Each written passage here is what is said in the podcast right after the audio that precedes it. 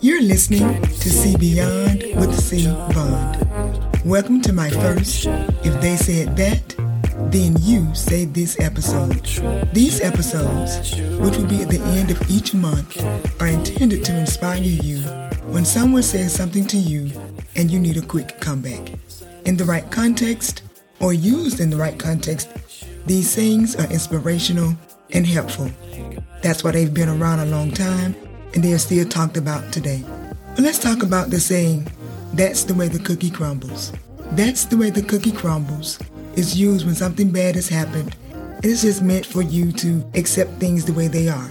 For instance, let's say you had your heart set on a particular job, promotion, car, or whatever it may be, and someone else got the thing or things you wanted, or it just didn't work out. That's the way the cookie crumbles is appropriate.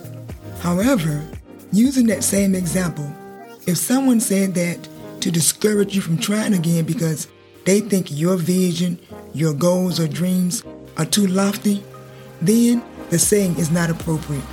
And I have a quick response. I got the response when I was talking to a family member one day about life, and he said, that's the way the cookie crumbles. And almost instinctively, I said, yeah, but if you get new dough, you can make new cookies.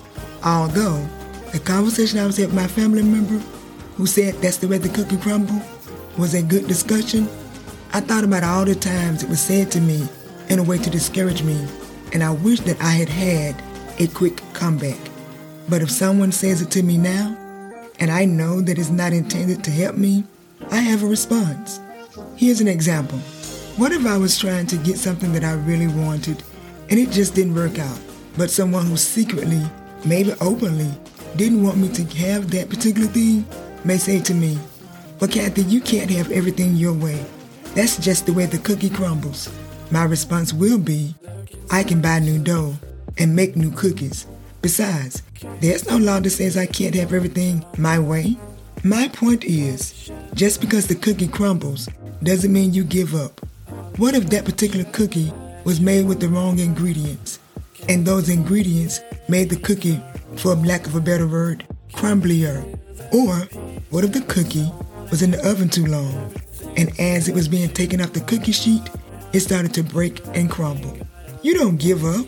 You reread the recipe, get your ingredients, and try again.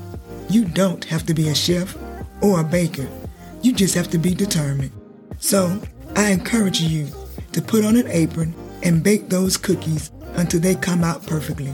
Because this is not about winning every time.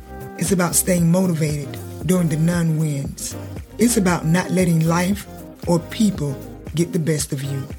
You've been listening to See Beyond with C Bond. Until next time, surround yourself with the people whose encouragement is sincere.